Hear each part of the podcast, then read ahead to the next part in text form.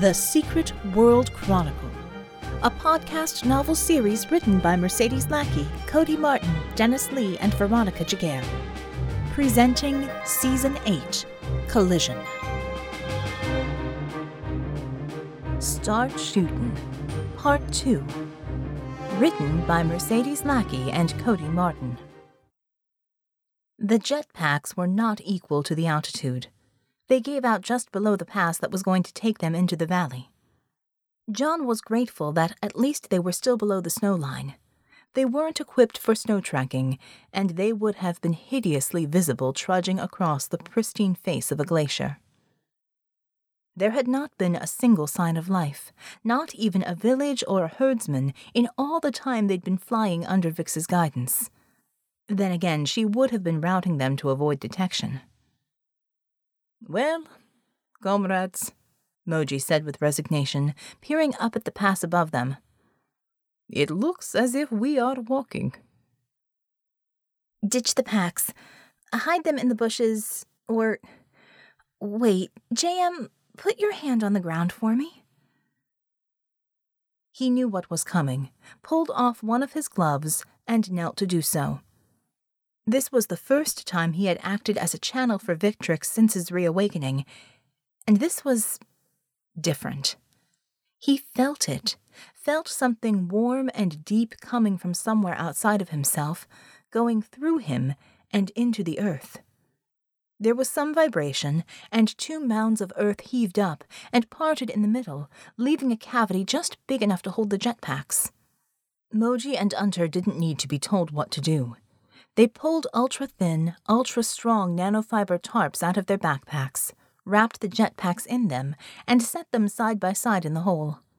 The earth moved to cover them, evening itself out and settling until John himself would never have known the packs were there. That should do it. When you come back down, I'll dig 'em out for you. Meanwhile, nobody's going to find them. Roger that, Vic. We're proceeding along the course. It's all Shank's mare from here. Just follow the yellow brick HUD. Put two eyeballs up for me, please. I'll be your fore and aft scout. The route that Vicky had plotted out for the team avoided as much of the harsh country as it could, but it still wasn't easy going. It was going to be an almost entirely uphill trek, over rough terrain that had a habit of giving way underfoot unexpectedly. It wasn't long before all of them, even with the concentrators and John and Sarah's altered metabolism, were breathing hard from the exertion. Though the view was rather stunning if one of them was to pause long enough to look back along the path they had taken, there wasn't much else that stood out about this place. Just untouched, mountainous wilderness for miles and miles, with the glaciers and snow capped peaks high above them. Well, the snow was covering considerably more than just the peaks of these mountains.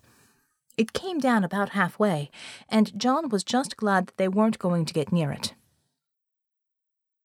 Are we being sure about intelligence on this area from electric dead men?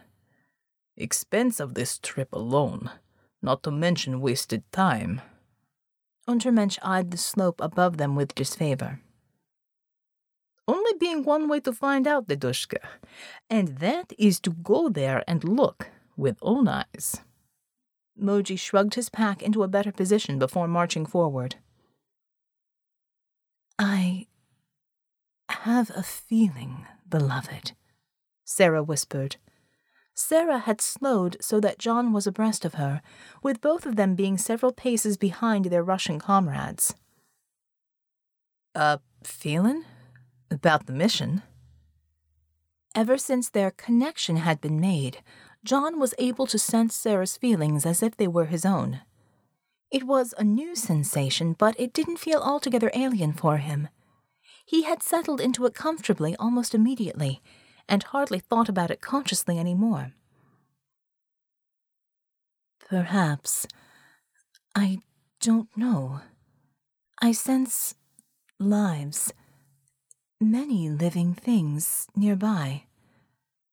She looked at him uncertainly. John concentrated for a moment, then nodded. I can feel it too. Now this was alien to him. It felt as if there were shapes on the edge of his perception, shifting and mingling. He knew, though he didn't know how, that they were alive. Moji, Uh, hold up for a second. The two Russians stopped and turned to face the couple as they caught up. Sarah is getting a sense that there's a lot of someone up ahead. I can confirm it. I think this lead might not be a bust after all. Molotok raised an eyebrow, trading a look with Untermensch. A sense? It's not something I can really quantify, but I'm not bullshitting you, comrade. Untermensch clicked his tongue in exasperation. And our tactical doctrine is supposed to do what with these feelings, eh? Comrades, you don't argue with Soviet when she senses something, do you? John knew that Vix had hit on exactly the right analogy when he saw the exasperation start to fade from both of the Russians' faces. I don't know exactly what Johnny and Sarah have now, but I'm pretty sure part of it is like Sovie's psionics. Only neither of them have the right language yet to describe what they're picking up, or the experience to know what it is exactly that they're sensing. Hell, it's like learning to use an HUD when you've never seen one before. Da, point made. So we proceed with caution. Spread out formation, send eyes forward to scout. Mission being to observe and report back any activity with detail. Molotok nodded to the group. Murdoch, you will be on point. Lead us in direction of this sense of yours. Weapons out, all. With that, the big Russian unslung his rifle, press checked to make sure it had a round chambered, and then set off for the left flank. Unter did the same before setting off to the right. I strongly feel I should not be flying, Sarah said firmly, and manifested the spear of fire. I shall cover the rear. Roger that, love. Uh, mute the brightness on your spear if you can. Don't want to give away our position. She frowned with concentration for a moment, and in her hands the spear seemed to take on the color of old hot coals. As she turned to leave, John caught her by the elbow. Oh, and love? I, beloved. Be careful. He pecked her on the cheek, then winked at her as he grinned lopsidedly. Unbidden, he felt himself feeding reassurance and his love for her into their connection, and felt it returned in kind. And you as well. She smiled impishly. You would be much less attractive with bullet holes in you. Then she was off to her area of responsibility, leaving John alone at the middle and front of the team's formation. Time to get on with it. And put up the other two eyes. I want all four quadrants covered from the air. John fished two more of Vicky's technomagical eyes from the pouch on his load bearing equipment, tossing them up into the air. They disappeared almost immediately, off on their errands for the mage. John checked his own rifle, making sure the suppressor was affixed properly, that he had a full magazine, and that there was a round chambered. Satisfied, he set off at a careful trot. The ground had leveled out a little bit, and thus the going was easier. They were trekking through upland forest, evergreens of some kind, tall and thin. Above them was alpine meadow, and further above that, the snow. And ahead of them, towering impossibly above the slope they were climbing, probably the tallest mountains John had ever seen. So tall, it was hard to wrap his mind around how big they were. Steep, craggy, snow crusted, and utterly unforgiving. No wonder the people here considered those peaks sacred. It didn't seem possible that anything mortal could climb those near perpendicular slopes. And as for living there, no. They were the essence of frozen death. This was John's kind of country. He could easily see himself spending his days living in these kind of woods. It was also the kind of terrain that he was born, bred, and trained to make war in. There wasn't much in the way of underbrush beneath these trees. This was a hard land, and an unforgiving one. Everything that lived here had to fight to exist. And now, to complicate matters, they were moving into an area of heavy fog. Or maybe it was clouds. They were certainly high enough for the thick mist to be clouds. It obscured everything, shutting down their range of vision to a few yards ahead at times, and rendering the entire landscape into a scene that could have been pulled from the opening to a horror movie. John felt the Krieger's presence before he saw the man. John immediately signaled for the rest of the group to drop, go prone, and still. And a few moments after his feeling of a presence alerted him, Vix confirmed it. Heads up, bogey at 11 o'clock, 521 meters. John shifted slightly from his prone position, bringing up his rifle to look through the Trijicon ACOG scope. He could see the tiny figure clearly when he wasn't moving in and out of fog. Definitely a Krieger, and one that was trying to be sneaky for whatever reason. At this range, the Krieger was just inside of John's engagement envelope for his rifle. But it would have to be a perfect shot. Better not to chance it.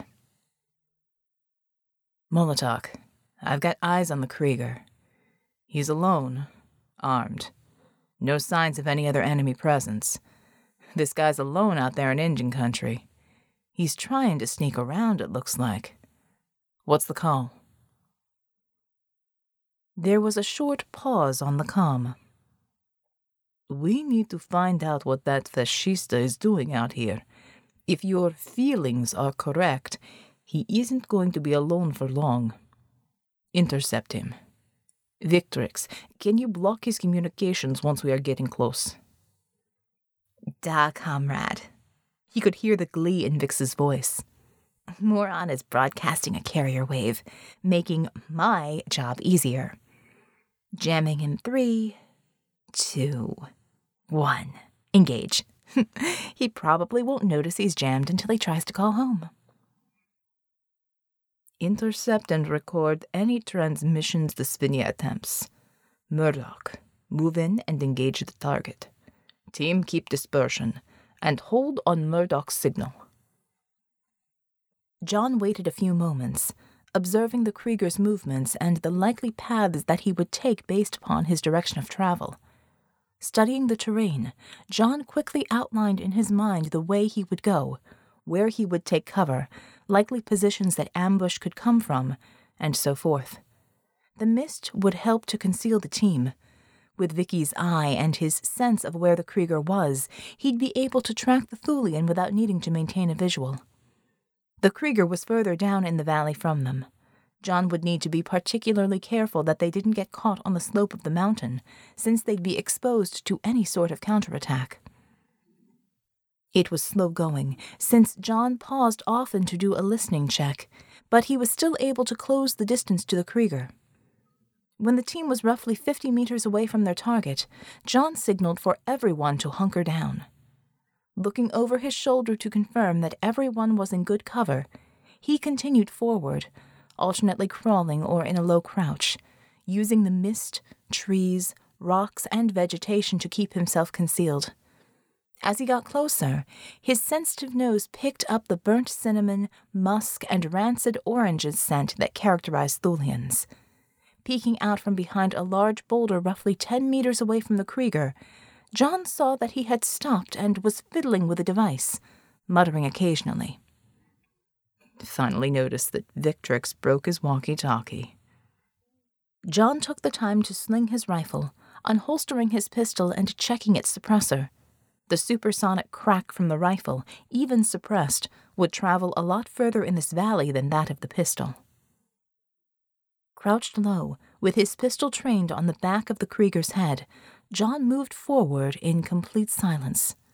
He was rolling his feet with each step, going from the ball of the foot to the outside edge, keeping his movements deliberate and smooth.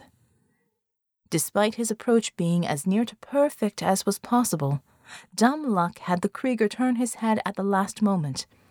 His enhancements already keyed up, John made a snap decision. He holstered the pistol, took a step while unsheathing his knife, then clasped a hand over the Krieger's mouth as he stabbed the man underneath the solar plexus with the blade angled upward. With a sharp tug to the right, he bisected the Krieger's heart, killing him almost instantly. As the light faded from the Thulian's eyes, John set him down softly, scanning the immediate area for any other threats. There was something else. He felt the Krieger's presence fade as the being died, and he knew that Sarah could feel it too. It was uncomfortable for John. He had never liked killing and still didn't. He saw the necessity of it, sometimes, in his job. Before, when he was in the military, and now, in his role as a metahuman fighting against a genocidal menace. But this, this felt like a dissonance in the song. Something needed, but wrong at the same time. He didn't shake the feeling, but he didn't have time to process it at the moment either. This is Murdoch. Krieger neutralized. Move everyone up. Slow. Bugger. That's a complication. Johnny, ground, bare hand, please. We don't want anyone finding the dead rat. Had to be done. Gonna strip him of gear and any intel. Roger that, but I need to make a big enough hole so no one is going to find him, and that takes time and energy. Give me the loke with your hand, and I can take it from there while you search him. John stripped off one of his gloves, placing it against the ground. As before, two mounds of earth heaved up and parted, as if someone was digging up from below. This was going to be a deep one, though. Vix would have to bury the body deeper than, say, a dog could find it. Just in case the Kriegers had something like a body sniffing dog. Of course, once the body began to decay, that bet was off, but they should be well gone before that happened. One thing's for sure, Vix sighed. I'm burning energy like a fiend, and I'm never to gain weight as long as you keep this kind of thing up. So this will make you less sturdy, comrade? Molotok quipped. If you grow any smaller, we will never be finding you. John had already begun stripping the Krieger down to his clothing. One of their energy pistols, the com device he'd been fiddling with, some assorted kit that wasn't particularly interesting, a couple of devices that he didn't recognize, and an honest to God Hitler Youth knife. John piled all of the regular gear together and separated out the Thulian tech. Once that was done, he rolled the body into the hole that Vicky had created. Almost immediately, the earth she had moved started to roll on top of the body, burying it. Once again, the earth packed itself down, and what little had been displaced scattered itself. Then the detritus of the forest floor rearranged itself until there was no sign that the earth had ever been dug up. Vicky's four eyes came back into visibility, hovering above the pile of Thulian tech. They quivered and rotated as Vicky worked her techno shamanism. Johnny, separate out this thing, will you? One of the eyes landed gently on the top of a rhomboid shaped object that had odd dimples in it, as if it was some sort of dingus to exercise your hand with. John obliged, turning it over and around at Vicky's direction. Done. What you think it is? The others on the team had spread out around John, keeping a watch on the perimeter while Vicky performed her magic show. I think I'll know in a minute. The thing popped its top, right in John's hand. Inside were what looked like a couple of tiny gauges with a button between them. I think it's a key. Like, I am 80% sure it's a key.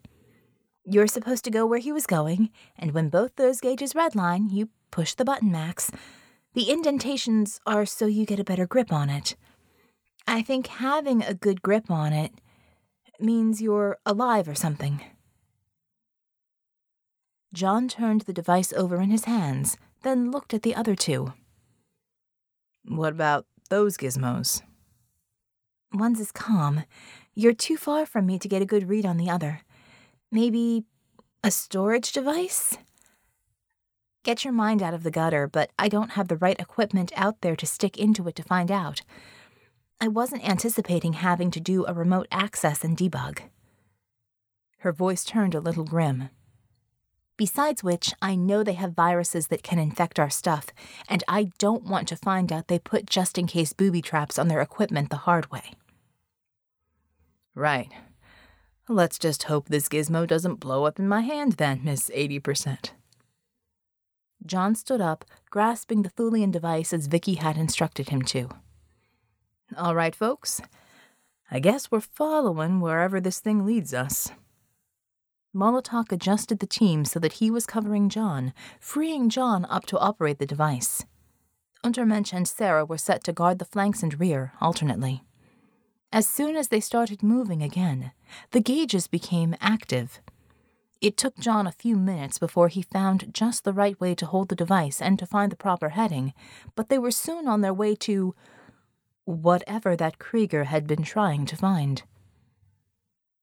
They had come to the top of a pass looking down into the next valley that gave the team a good vantage point for the rest of it, when the device's gauges redlined just as Vicky had predicted, and the device itself started vibrating in pulses. I think this is it, Y'all ready? The presences are very, very strong, beloved. Sarah's voice trembled just a little. They are all ahead of us. I am seeing nothing but an empty valley full of trees, Molotok said doubtfully. Perhaps his large population of monkeys? I doubt it, but Let's be prepared for anything once I push this button. Vic, you recording this? Continuous since you hit the ground. Roger. Let's rock and roll. Everyone tensed, bringing their weapons to the ready. John pushed the button, and everyone collectively gasped, Vicky included. In the center of the pass, the air solidified into a circle. Then a kind of portal irised out of the center of that circle.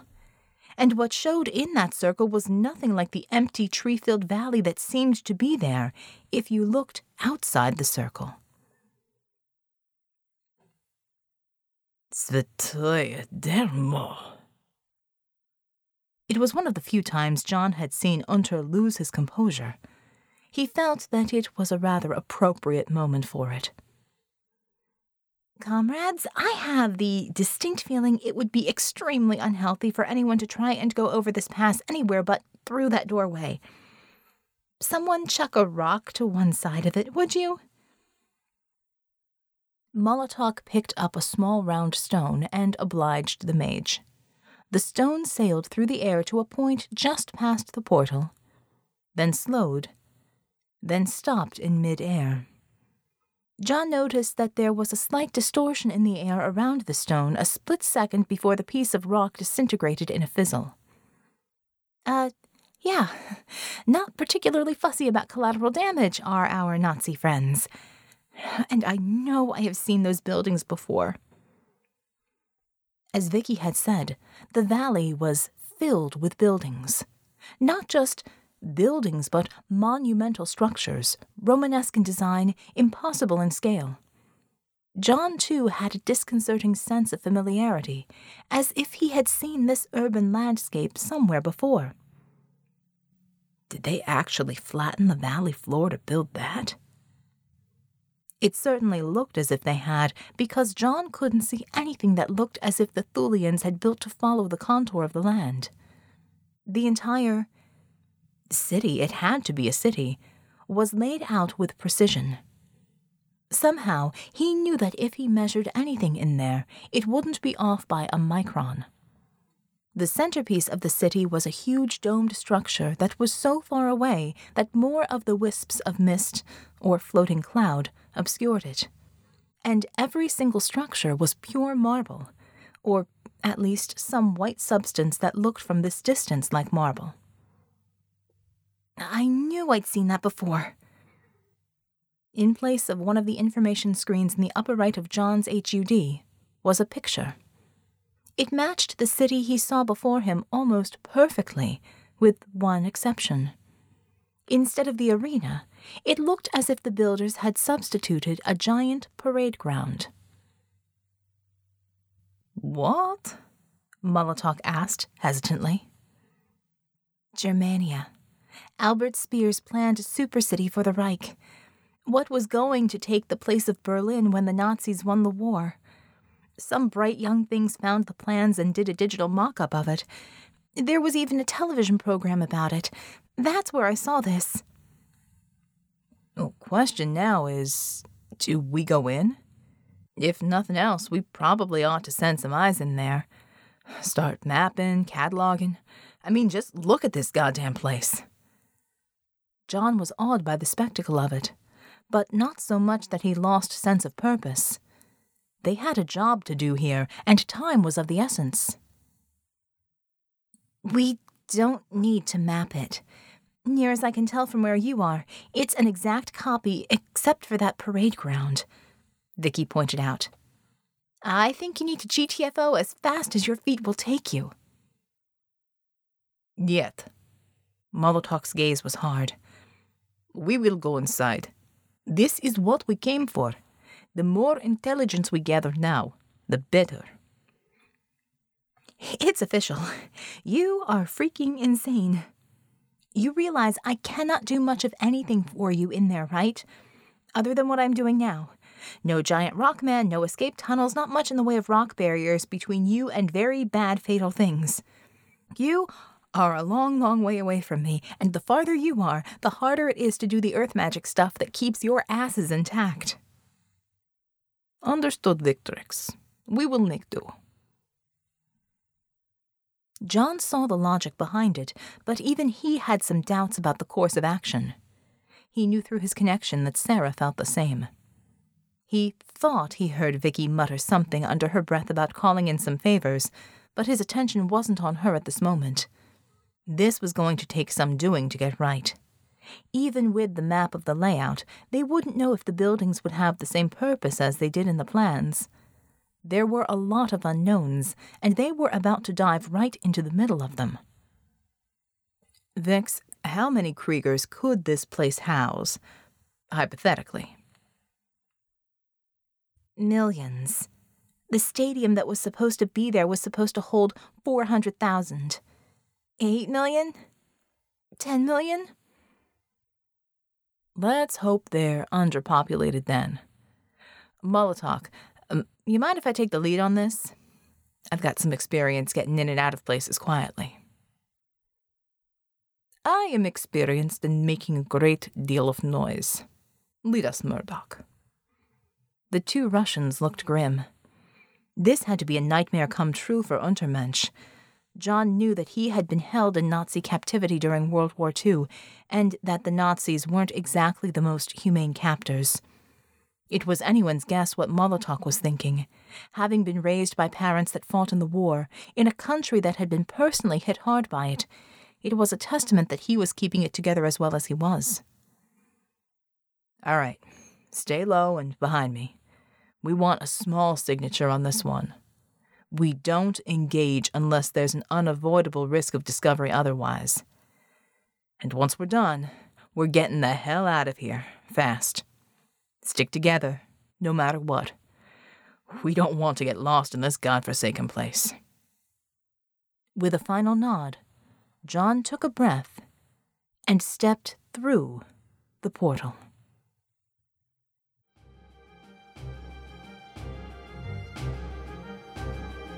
You have been listening to Collision, Season 8 of the Secret World Chronicle podcast novel series. Season 8 is written by Mercedes Lackey, Cody Martin, Dennis Lee, and Veronica Giguere. Music is Exciting Trailer by Kevin MacLeod from Incompetech.com. The Secret World Chronicle podcast is narrated and produced by Veronica Giguere and is released under a Creative Commons Attribution Non Commercial No Derivatives 4.0 International License. The fourth book, Collision, is available in print and ebook in December 2014 from the amazing people at Baen Books. For more information about the series or to listen to earlier seasons, check out www.secretworldchronicle.com. Want to chat with the authors and fellow SWC fans? Join the Secret World Chronicle group on Facebook. And, as always, thank you for listening.